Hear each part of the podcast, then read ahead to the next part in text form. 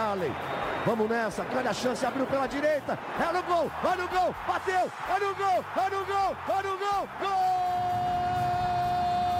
Adriano é o nome dele! Pegou, largou, tá viva dentro da grande área. O Fernandão bate. Gol! Faz o gol, garoto. Faz o gol, faz o gol, faz o gol, faz o gol. É no gol, é no gol, é no gol. É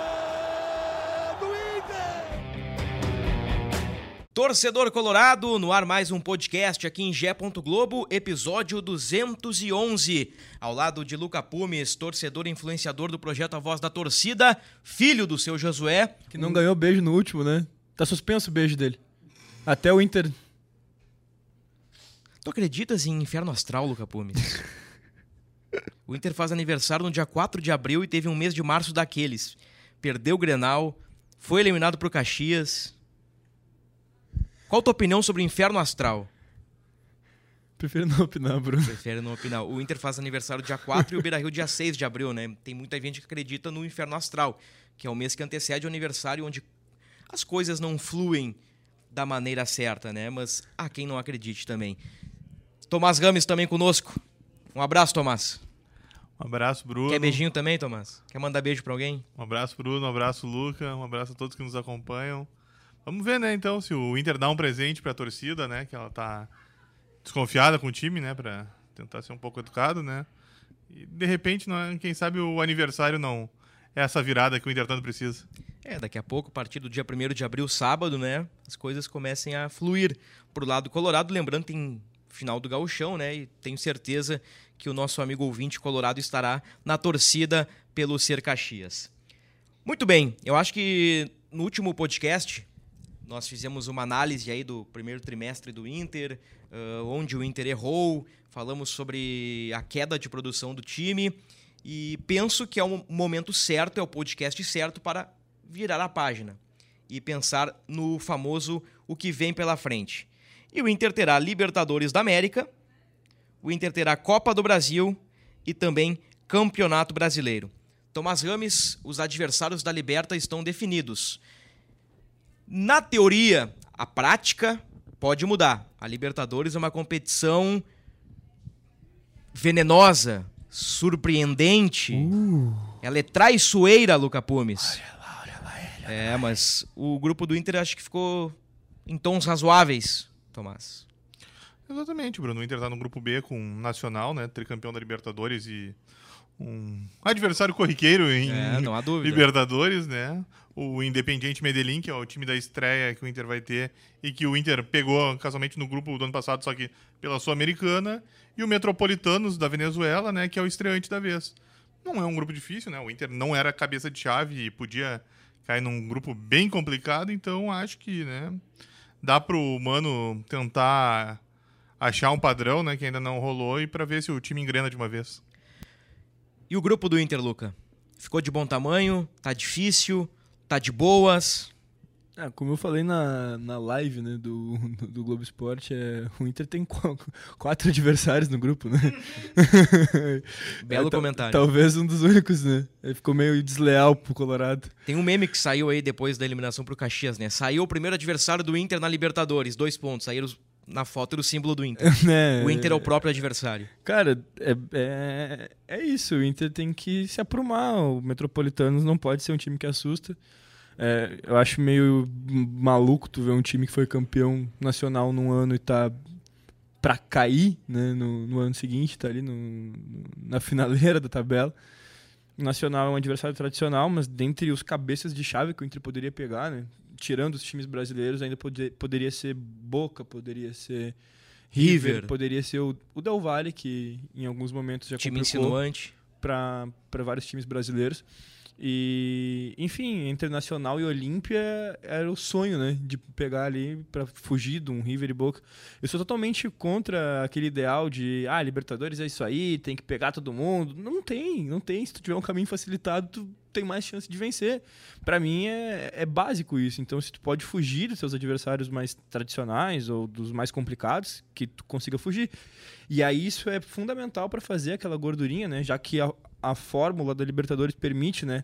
que, que se tu consegue pontuar bem, tu pega o time, né? Que, que menos pontuou. Não tem isso? Uh, na verdade, é primeiro contra segundo, né? Em, em, em sorteio. Em sorte... É, potes de. São Dois potes, potes. dos primeiros colocados e potes dos segundos colocados. Importante ficar em primeiro. Então, e... quanto mais pontos tu soma, né? Tu vai mais chances de ficar no pote 1 para decidir em casa, né? Mas depois também isso vai servir para mando de campo, não? Sim. Pra mano de campo, sim. Para mando de campo. Então é, é É a essencial. famosa melhor campanha, pior campanha. É essencial que a gente faça a gordurinha agora. A gente tem dois jogos contra um time que, desculpa, beira né, o, o, o semi-profissionalismo, porque o, é um time que foi criado na, na última década, né, o, o Metropolitanos. Então, o Inter é obrigado a fazer seis pontos aí. É, o, Jim, ano passado, né, o saudoso Jim, tem um hino belíssimo, inclusive.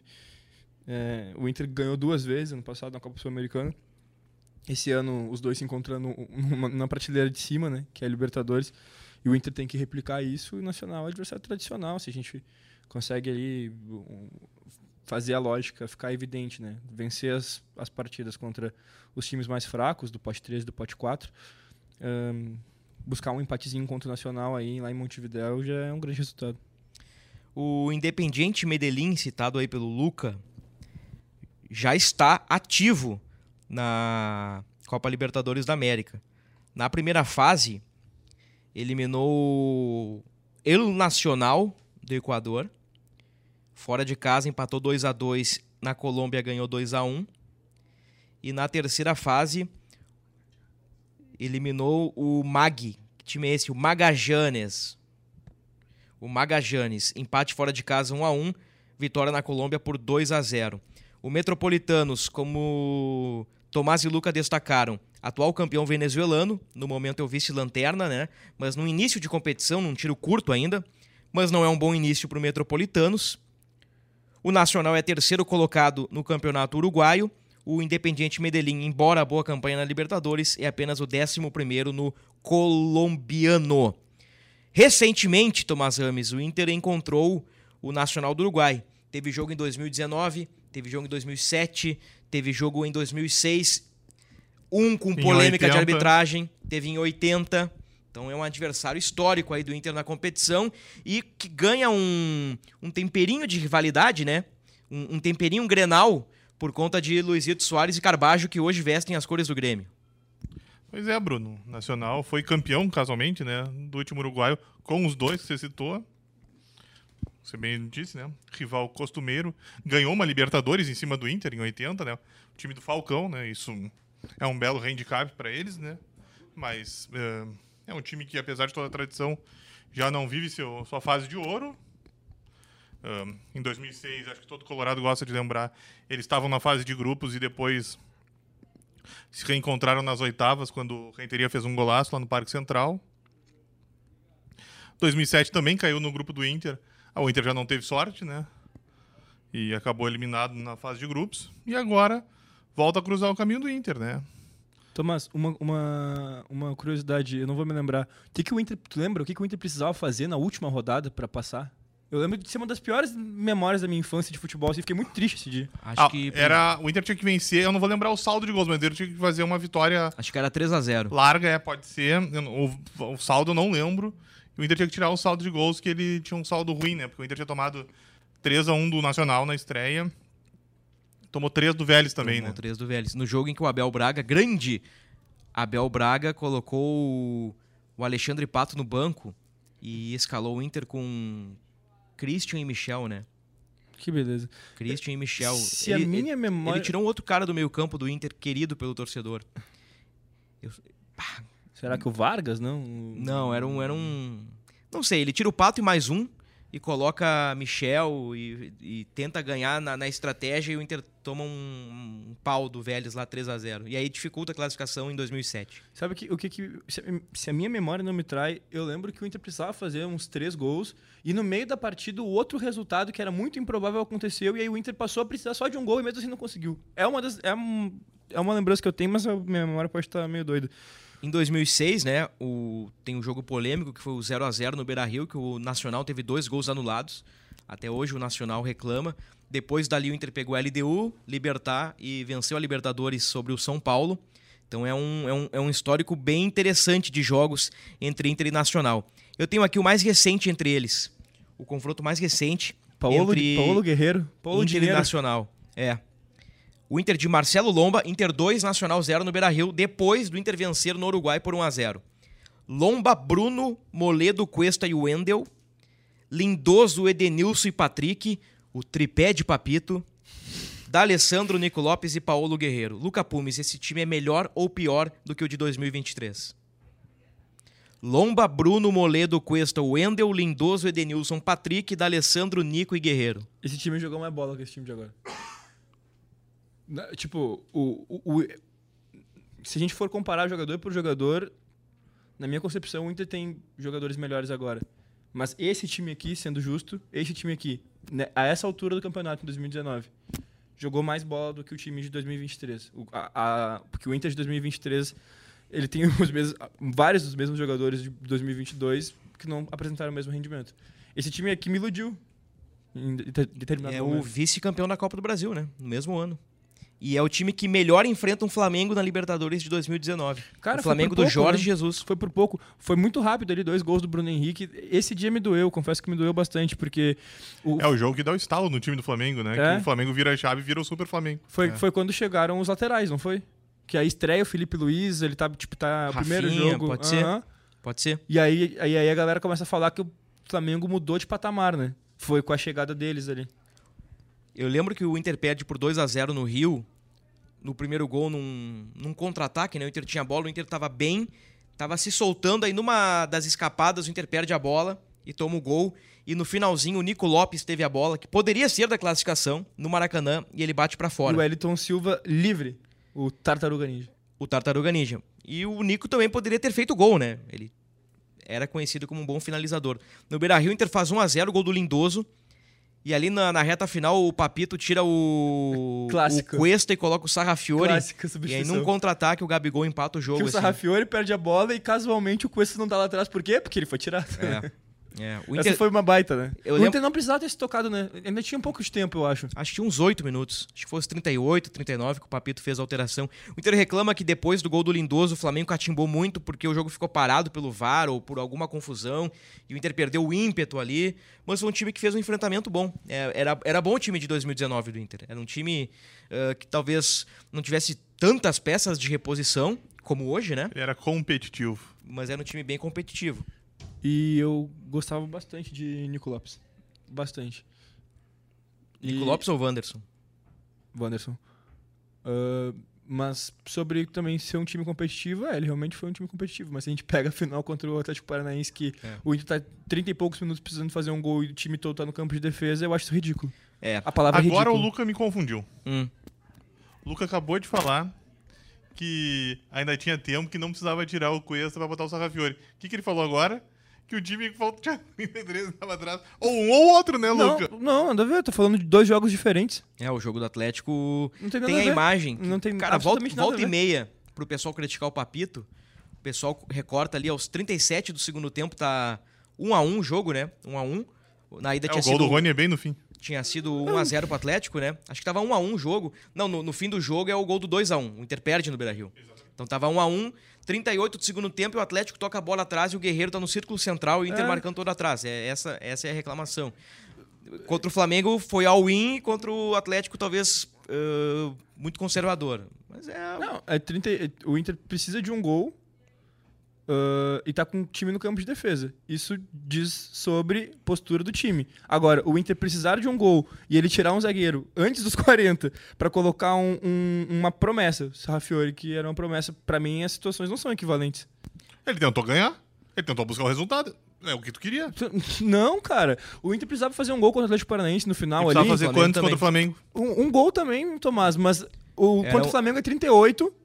Quanto o Atlético Paranaense, o, Inter não tem. Tu falou que o time era competitivo. Tudo bem, era competitivo, mas era 30 minutos do segundo tempo e tava no campo de defesa, precisando fazer um gol. E só o Nico Lopes tentando correr pra caramba. Vê só como o passado, o, o passado recente do Inter, ele é, né?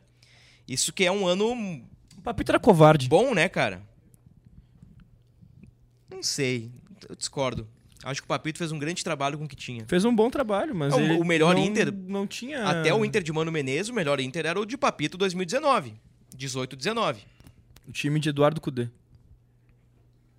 O melhor Pode Inter. ser, que ser. recuperou a autoestima do torcedor colorado e que botou o time pra frente. Alguns, alguns dirão que é o time de Cudê, Abel, Abel, Cudê, né? A, a mescladinha entre eles.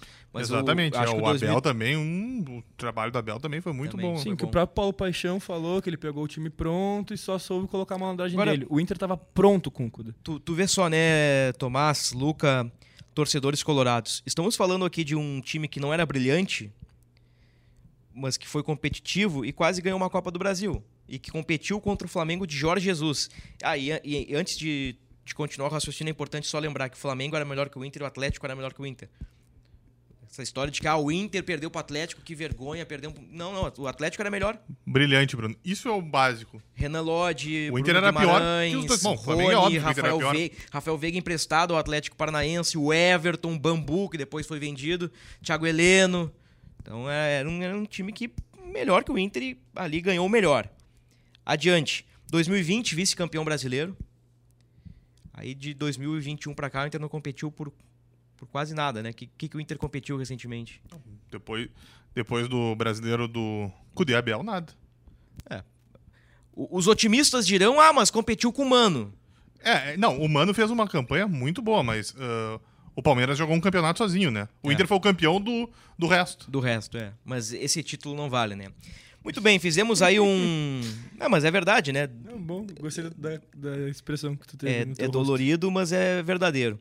Então falamos do sorteio aí, né? O Inter terá primeiro o Independiente Medellín, depois o Metropolitanos, Medellín fora, Metropolitanos em casa, depois vai pegar duas vezes o Nacional, depois pega o Metropolitanos e fecha no Beira-Rio contra o Independiente Medellín. Estreia na Colômbia, no Atanásio Girardot, no dia 4 de abril, próxima terça-feira, no aniversário do Esporte Clube Internacional. Lembrando que no ano passado, com gol de Alexandre Alemão, o Inter venceu o DIM por 1 a 0 Segundo jogo do Mano. Primeiro pela Sul-Americana e segundo jogo do Mano. Mano. É. Ele- ele- Estreou contra o Fluminense. Gol do Alemão. Aí gol do Alemão. Aí no, já tinha tido gol do Alemão contra o Fortaleza. Aí criou aquela. O Alemandowski, Randaladowski, Alemão Davski, sabe? Aquela coisa toda. Aquele deli... Pô, nós vivemos de pequenos delírios, né, né Luca Pumes? É, o ambiente do Colorado é propício para isso, mas é, foi um jogo que foi muito importante para que houvesse uma guinada do Inter e a aposta que foi feita no passado na Copa Sul-Americana entre dois dos três participantes desse podcast fosse vencida por Bruno Ravazoli. É verdade. Aliás, quer, faz, quer fazer uma aposta, mas? Bora, eu gosto de aposta, né? Gosta? E como podem ver, eu perco bastante, né? Mas continuamos perdendo, né? Não desistimos. O Inter perde em Medellín e termina em primeiro no grupo. É minha aposta ousada. Inter Quantos pontos então o Inter vai fazer? pode fazer no máximo 15, né?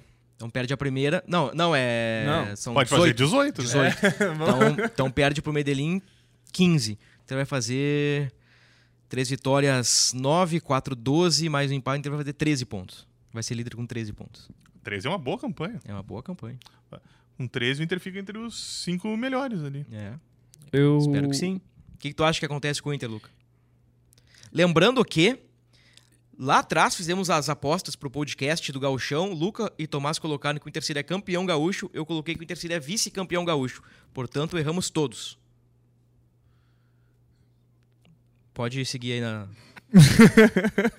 no que tu estava Não, dizendo. eu fiquei tentando. Eu vou, eu vou deixar o Tomás em primeiro, eu vou, eu vou calcular melhor o meu palpite aqui. 11. 11. 13 pontos, 11 pontos. E aí? Eu. Eu vou. Eu vou, eu vou ser ousado. O Inter vai fazer 14 pontos. Tá bom. A 14 é Quatro, uma vi- baita. quatro- quatro vitórias, dois empates. 14 foi a campanha de 2006. É, faz, ganha as duas dos venezuelanos, ganha as duas outras no Beira Rio e Aí o empata. pessoal da Mística vai gostar, né? 14 tem venezuelano, tem o Nacional. Vindo de um vice-campeonato E aí o Inferno Astral foi embora. e o Inferno Nacional foi embora. Muito bem, apresentamos aí o- os adversários do Inter na Libertadores, o grupo do Inter, as nossas projeções. Fizemos um remember aí dos, do último Inter que foi competitivo na Libertadores, né? Porque o do Miguel Ramírez Agui não, não deixou saudade nenhuma, né? Ô Tomás, como é que tá a preparação do Inter no CT Parque Gigante? Como é que tá o ambiente por lá? Você tem acompanhado os treinos da semana? O que, que tu traz pra gente? Pois é, Bruno. Uh, o treino de quarta-feira, na verdade, que surpreendeu, né? Porque geralmente quando o Mano tem tempo. Uh, óbvio, o primeiro treino do Mano sempre é aberto porque é o habitual é o treino dos reservas, né? Os titulares fazem o regenerativo ou ficam na academia no máximo, né? No máximo dá uma corrida ali no campo. Mas uh, geralmente o primeiro treino do grupo todo é aberto. E já nessa semana não foi assim, né? O Mano já fechou o treino de quarta e o treino de quinta ele só abriu o aquecimento, ou seja, o Mano tá já tá fazendo mistério, né? Óbvio que também tem muito para remobilizar e poder cobrar o grupo, né, pelos recentes episódios. E então ele optou pela privacidade, né, para não ter a presença da imprensa, para não ter a presença da imprensa ali, para ver, ah, pode ter uma cobrança mais forte, uma palavra assim. Então eles conversam entre eles, tentam encontrar uma forma de se ajeitar. Mano tá de volta com o Johnny, né, que estava na seleção, é uma peça para disputar com o Depena, já que o Mano entende que o Johnny rende melhor ali na segunda função. Tem que ver se o Baralhas vai vai seguir o Mano, apesar do Baralhas ter sido driblado no gol. O Mano elogiou o Baralhas depois do jogo, que indica que o Baralhas siga. E resta ver se o. Como é que vai ficar a ponta esquerda ali, né? Se o Mano vai agora dar sequência pro Wanderson ou se vai seguir o rodízio e o PH volta pro time. Apostaria no Johnny como titular? Após. Ótima pergunta. Passagem pela seleção dos Estados Unidos? Pois é, o Johnny, uh, o Johnny estava sendo contestado por parte da torcida, mas é inegável que quando você defende a seleção, você volta mais motivado, né? E o Johnny não participou de uma queda do Inter que machuca todo mundo. O próprio Johnny, embora não estivesse em campo, ele sente pelos amigos dele, porque o Johnny também queria jogar uma final, né? Mas então ele chega com esse embalo, mas uh, é que a questão é que o Depena não consegue o Depena de 2022 não apareceu. Até começou bem o ano, mas o Depena de 2022 não apareceu ainda, se for pensar, né? Isso aí hum, deixa aberta essa dúvida. Então, sinceramente, eu vou esperar um pouco mais para ver se o Mano vai uhum. manter mesmo o Depena ali ou se vai trocar. Tomás, o Arangues seria um, uma sombra no, na, na, vida de Carlos Depena? Seria uma substituição natural para o futebol que o Depena está fazendo se o Arangues chegar jogando? É que uh, a tua frase, ela já meio que. O Arangues não vai chegar jogando porque ele não joga muito tempo, né, Luca? Esse é o problema, né? Então. E ele chega em julho. É, então vai ser um processo gradativo, né? Tem que ver. Ele já treinou no campo até na última semana, então tem que ver como é que vai ser essa recuperação dele para ver em que estado ele vai chegar no Inter, né? Então ele vai precisar caminhar um pouquinho ainda para chegar no para disputar com o DPN e com o Johnny. Tem uma frase que ficou famosa em 2010, a África é logo ali. A gente pensa, ah, julho é logo ali. Mas tu sabe o que vai acontecer até julho, Luca Pumes? Um, o Inter vai ter uma, um calendário bem intenso. O Inter vai ter fase de grupos de Libertadores. O Inter vai ter fases de Copa do Brasil.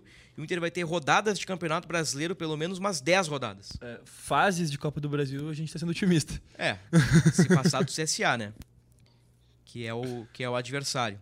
Então, para que vocês tenham uma ideia aqui do, do calendário do Inter só no mês de abril. E ainda vai ter maio e junho, né? São quantos jogos? Em abril são sete. Olha Mas ali. o que, que eu quero dizer com isso? E é- eu pego o gancho do Arangues. Seriam nove. Seriam nove, né? Nas, com as finais, né?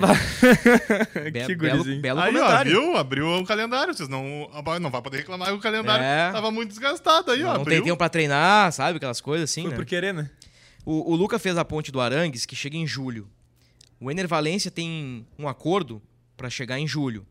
Embora a imprensa turca noticie que existe uma negociação em andamento para que o Ener Valência permaneça no Fenerbahçe por mais dois anos e um salário milionário. A ver o que vai acontecer. Mas o Inter tem dois bons reforços engatilhados para julho.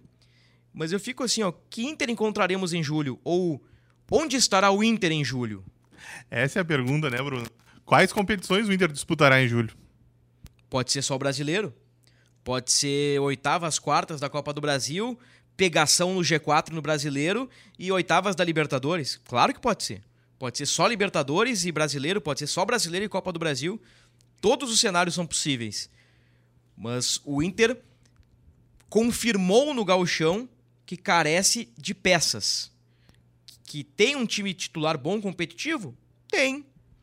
Naquela história do razoável, pode ser que jogue bem em algum momento e ganhe.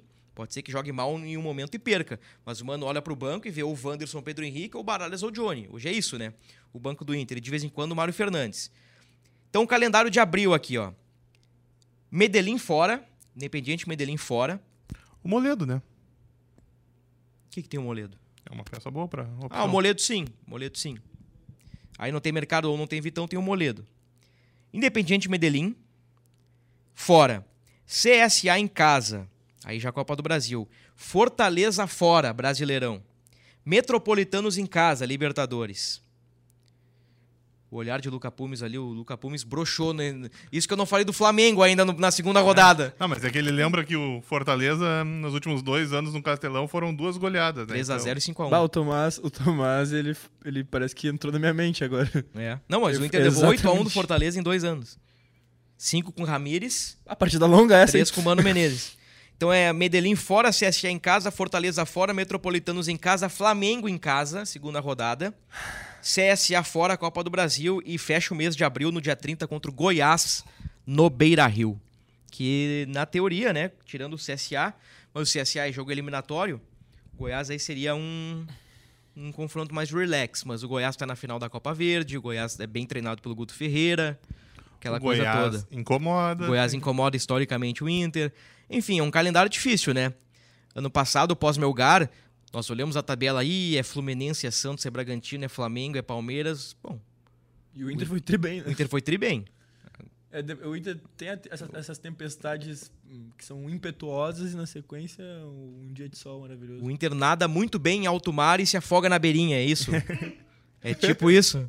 É mais ou menos vezes. por aí, né? Mas uh, Nesse retrospecto aí, então, Inter vai praticamente gabaritar isso aí. um, um parêntese, eu vi muita Hum. gente falando da imprensa do eixo, né? Do eixo Rio-São Paulo. do eixo Rio-São Paulo sobre o Fortaleza ser, na verdade, o, o principal time da Copa Sul-Americana hoje. Estar é, como favorito. Eu vi eh, credenciado, achei curioso isso.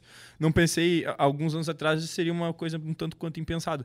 Claro que eles todos fizeram um adendo de que alguns times da Libertadores vão acabar parando na Copa Sul-Americana. E aí isso pode mudar de figura. né? Eu achei a, a Sul-Americana bem interessante. Tem clubes bem legais. São Paulo, Santos, Fortaleza, Penharol. Acho que o, o São Lourenço tá na, na Sul-Americana. Tem times de LDU tradição. e o Emelec. Sou André LDU, São Emelec, é. Danúbio. Tem, tem, tem, time, tem time legal ali. A Sul-Americana tá, tá bacana. Pena- meu- pelo menos não tem meu lugar, né? Ah, veio junto com a gente. É, o meu agora tá na Libertadores. Pena que a Sul-Americana é a segunda divisão do futebol da América, né? Eu disse ano passado, quando o Inter jogava competição, agora o Inter tá na primeira divisão, eu digo, o Inter está na primeira, o Inter tá, o Inter tá na elite do futebol sul-americano. Quem joga Sul-Americana joga a segunda divisão. É, a- não, é verdade ou não é verdade? Cara, eu não concordo com esse. Com esse Como não, cara? Uma, uma é a Libertadores, que todo sonho leva ao Mundial de Clubes. A Sul-Americana leva a Libertadores. E ainda na Europa criaram uma, a Conference League, que é pegando a terceira divisão europeia, que seria a terceira divisão sul-americana. Mas daí imaginem, seria. Me diz um time aí que briga pra não cair. Havaí e Araucária do Paraguai. Nem sei se existe um time chamado Araucária, mas. Eu acho que não. É, não deve ter. Me diz um- o time que o Grêmio meteu 8 da Venezuela, que não tá em nenhuma competição. Nossa senhora. O. Tá, deixa pra lá. Não é o Zamora, né? Não, o Zamora o Grêmio ganhou. Ganhou relativamente de boas. Mas é isso aí, né? O, o- como é que é? O Aragua? Aragua, esse aí. América, esse seria Havaí e Aragua, a terceira divisão do futebol sul-americano. Ficariam pelo caminho. Agora, falando sério, Luca, como é que tu montaria o Inter? Tendo em vista, assim, ó, todo o vestibular, todo, tudo que foi trabalhado no Tem que ver gauchão. quem passou no vestibular, né? Muita gente não atingiu a, É. a média, né? Al- Alguns vão precisar de um empurrãozinho aí. O que, que seria o time do Inter hoje? Porque, assim, ó, com a cabeça do mano, eu não sei quem é o 5. Eu não sei quem é o parceiro do Depena. Eu nem sei mais se o Depena é titular. E eu não sei quem é que joga entre Pedro Henrique e Wanderson. Ah. Essa bronca é tua. Como eu montaria, tu perguntou, né? Exatamente, exatamente. Não como eu acho que o mano vai montar. Não, tu, tu é o professor Luca Pumes agora. Beleza. Ganha 800 mil por mês pra escalar o time. Nossa senhora. Não tô dizendo que o Mano ganha isso. Tô dizendo que o Luca Pumes merecia no mínimo ganhar 800 Ah, mil. Que isso. Bondade tua. Se, se esse fosse meu salário, qual seria o teu? Seria o dobro. Seria três vezes menos. Ah, bobinho. É, Keiler Bustos, Vitão e Mercado, René, Matheus Dias. O René ainda não voltou a treinar, né? O René se recupera de uma lesão na coxa direita, né? Mas o meu time tem o René. Tá. Eu- eu- eu- o que seria meu time ideal? Né? Com o René, agora abre um parênteses. O René é vetado. O que, que tu faria? Taualara ou Nico Hernandes? Hum, tá o Lara, né? Taualara, Não, te- eu não, não vi teste do cara ali. Não, tá. Matheus Dias, Keiler Bustos, Vitão, Mercado, René, Matheus Dias, Carlos Depena, Alan Patrick, Pedro Henrique, Wanderson e Luiz Adriano. Maurício Baila. E pra dentro deles. Eu, eu gostaria de ver esse time aí. Mas tem que ter, teria que ter um, um, um volante mais volante, sabe? É, sim. Tem que ter um volante mais volante, assim. Mas- um cara mais destruidor. Se eu fosse professor hoje, meu time jogaria assim. Um 5 com travas cortantes, sabe? Mas aí, aí a gente olha na cara, na bolotinha do olho do Matheus Dias e fala: tu não vai fazer graça, tu não vai dar toque de letra, tu não vai brilhar, tu vai ser um operário. Outro dia tu faz isso. Tomás, o que, que tu acha que. De tudo que tu viu aí, o que, que, é o melhor Inter hoje? Nem o Mano sabe, né? É importante salientar isso. Pois é, o melhor Inter é complicado, né? O melhor Inter tem o Alan Patrick, né? Começamos, certeza. começamos bem. Acho que, acho que o melhor Inter também vai ter o Luiz Adriano. Tá bem. Bom, vamos lá. Kehler. O bus tá danado, né? É, mas não tem. Mas o não- Mário Fernandes quer ir embora. Hoje não, hoje não tem sombra, né? Ou. Mário tá no DM. Ou zagueirei aquela linha ali atrás, né? Assim como o Tite fizeram em 2008, Pois é, né? Dá pra zagueirear ali atrás. Índio, né? Álvaro e Marcão. Edinho, Magrão, Guinha Azul é o time mais viril da história do Esporte Clube Internacional. Uhum, uhum. Virilidade e malandragem de vestiário. E técnica. Mas o Mano não vai fazer isso, né? Acho que não vai rolar. Então vamos tentar ser um pouco mais factível. É, é Kehler, Bustos, Vitão, Mercado, provavelmente Tauan, né? Se der pra jogar o René, René, mas hoje não dá pra contar com ele. Mas Mateu- pensa. Matheus Dias, ahn, DP, na Maurício, Alan Patrick, Wanderson e o Luiz Adriano. Tá, o meu aqui eu tô pensando, mas não consegui chegar ainda. Vamos no ao vivaço mesmo. Vai lá. Eu tenho dúvida com Kehler, já falei isso no podcast passado, mas tenho dúvidas com John também.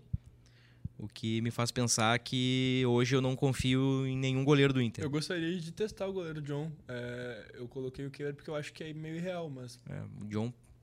Enfim, eu ia dizer que podia ter tido mais, mais jogos no Gauchão, mas também tem que dar sequência pro Kehler, enfim. Então é Kehler, Bustos, Mercado Vitão, René, não tem René, vai Tauan. E. Não sei se não colocaria o Nico Hernandes. Pra um jogo fora na Colômbia, um cara mais experiente aí. Mesmo sendo a estreia do Nico. Pra fechar aquele corredor ali. Aí eu conseguiria ter um meia atacante a mais. Matheus Dias, Baralhas, Maurício, Alan Patrick, Wanderson e Luiz Adriano ou Pedro Henrique. Ia ser isso aí, meu time. Com preferência pro Luiz Adriano, porque Luiz Adriano é da posição, né? Mas é isso, é meio difícil. E se, eu- e se não jogasse o Nico Hernandes, jogasse o Tauan, eu colocaria. Eu imagino para um jogo fora de estreia de Libertadores, Matheus Dias, Baralhas, Johnny, Alan Patrick e dois atacantes. Que mais ou menos a ideia do Grenal, assim, sabe? Tira Maurício para colocar um volante a mais. Não sei se o Mano não vai fazer isso. O Inter tá tomando gol direto, né? O Ele tá Inter vacilando tomando direto. Gol direto, mas também é importante salientar. A maioria tá acontecendo pela lateral do campo, pelo nosso lado direito de defesa. É como o Depena tá mal, acho que é mais fácil mexer no Depena hoje, né? Aí faz Dias de primeiro, Baralhas de segundo e Johnny de terceiro pela direita. Mas daí tu mata o Maurício, né, que tá jogando bem, um dos poucos caras um, que tá que mantém uma regularidade, né? O Maurício, pelo menos pra mim, né, tem um momento não fez nenhuma partida nota 10, mas ele é sempre um 6,5, 7 que que 10 ninguém colabora. fez, né? Não, 10 faz horas, né? E aí, Tomás, tu ia falar alguma coisa, tinha pedido a palavra? Posso seguir? Vamos lá, então, adiante para o último assunto aqui do, do podcast. Janela. Segundo o William Thomas, o Inter tem até 3 de abril, segunda-feira, próxima segunda-feira, para contratar e inscrever jogadores na lista de 50 atletas que o clube enviará para a Comebol. Desculpa te atrapalhar então, Bruno. Então, ah, até domingo, né? Porque se a delegação viaja domingo, desconfio que não vai chegar ninguém em É. Medellín depois da delegação, É, né? a não É, ser que tenha uma contratação para as né? outras rodadas, é. De qualquer Assim, forma, ó. tá apertado, né, Bruno? Falei com um cara do Inter lá que, que conhece muito bem o, o cheiro dos corredores do Beira Rio e disse que os caras estão se movimentando para contratar. Tem, tem movimento para contratar. Só que assim, Precisa, né? estamos gravando no dia 30. 31 primeiro, 2, 3. O Inter tem 72 horas para contratar um 5 e um outro meia que o Inter quer. Estamos com a janela aberta aí desde janeiro e podendo contratar, desde, encaminhar a contratação desde outubro, desde novembro. Janela Será que, aberta só entra chuva. será que vai pintar uma, uma, uma cartada inesperada, ô Tomás? Embora todos digam aí, ou pelo menos as pessoas com quem eu conversei digam que o Inter vai. Pelo menos tem coisas em andamento. Pois é, Bruno. É difícil, né? Essa resposta dura de ter, né? É difícil. Porque a direção tá trabalhando, mas. Mas tá trabalhando e as coisas não, não finalizam, né? Então tem que ver. Vamos aguardar, acho que é o que tem, né? Meio desanimador, né? É, porque assim, ó. eh, eu já dei razão pra Tomás há uns dois meses, na verdade, né? Não, não é de hoje. Mas lá no podcast de novembro, o Tomás disse: olha, tudo bem, vice-campeão brasileiro, a base tá pronta. Começa pelas prioridades, depois mexe no grupo. Aí o que, que o Inter fez? O Inter fez o contrário. O Inter se livrou de todo o grupo, né? Todas as peças de reposição. Assim, ó, o Brian Romero não era legal? Não. Não, não era legal, mas o Brian Romero é melhor que o Luca, hoje. Até porque o Luca a gente viu muito pouco. O Brian Romero seria uma alternativa para o ataque.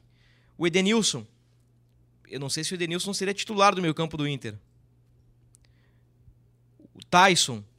Pô, o Tyson. E, e e assim, ó, nós dissemos lá atrás que o melhor pro Inter era a saída de Edenilson, era a saída de Tyson. Ah, não estou mudando a opinião, mas só estou dizendo que o Inter tinha jogadores de qualidade, ou jogadores mais experientes, jogadores melhores. E o Inter não conseguiu nem contratar os três, dois ou três titulares que precisava e também não conseguiu reforçar o banco de reservas. O Inter, senhores, a gente não utilizou essa frase ainda no, no podcast, mas é, é uma frase que, que ela precisa ser dita.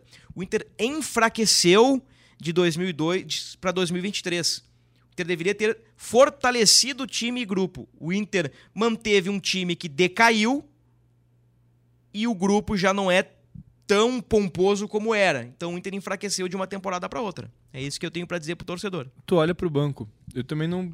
Eu concordo total contigo, Bruno. E não, não é uma mudança de opinião. Eu realmente acho que. O Tyson, a gente falou algumas vezes aqui. é, vocês têm mais bastidores do que eu. É, eu, como torcedor, gostaria que o Tyson tivesse ficado. Eu sempre gostei do Tyson. O Edenilson eu achava que não tinha mais condição, principalmente pelo, pelo questão da torcida.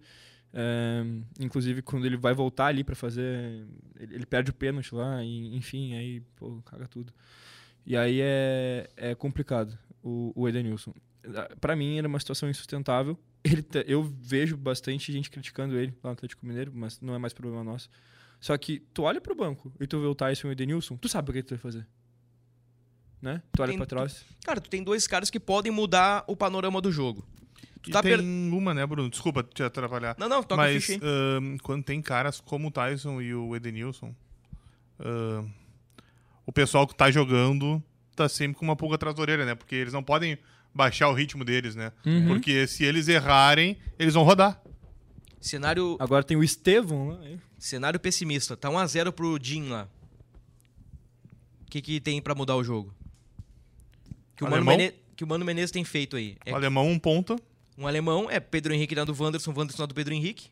É isso que o Mano tem feito. É um ou outro. O alemão, o Estevão, Lucas Ramos. ahn, se o Johnny estiver no banco, vai ser o Johnny. Se o Depena estiver no banco, o Depena.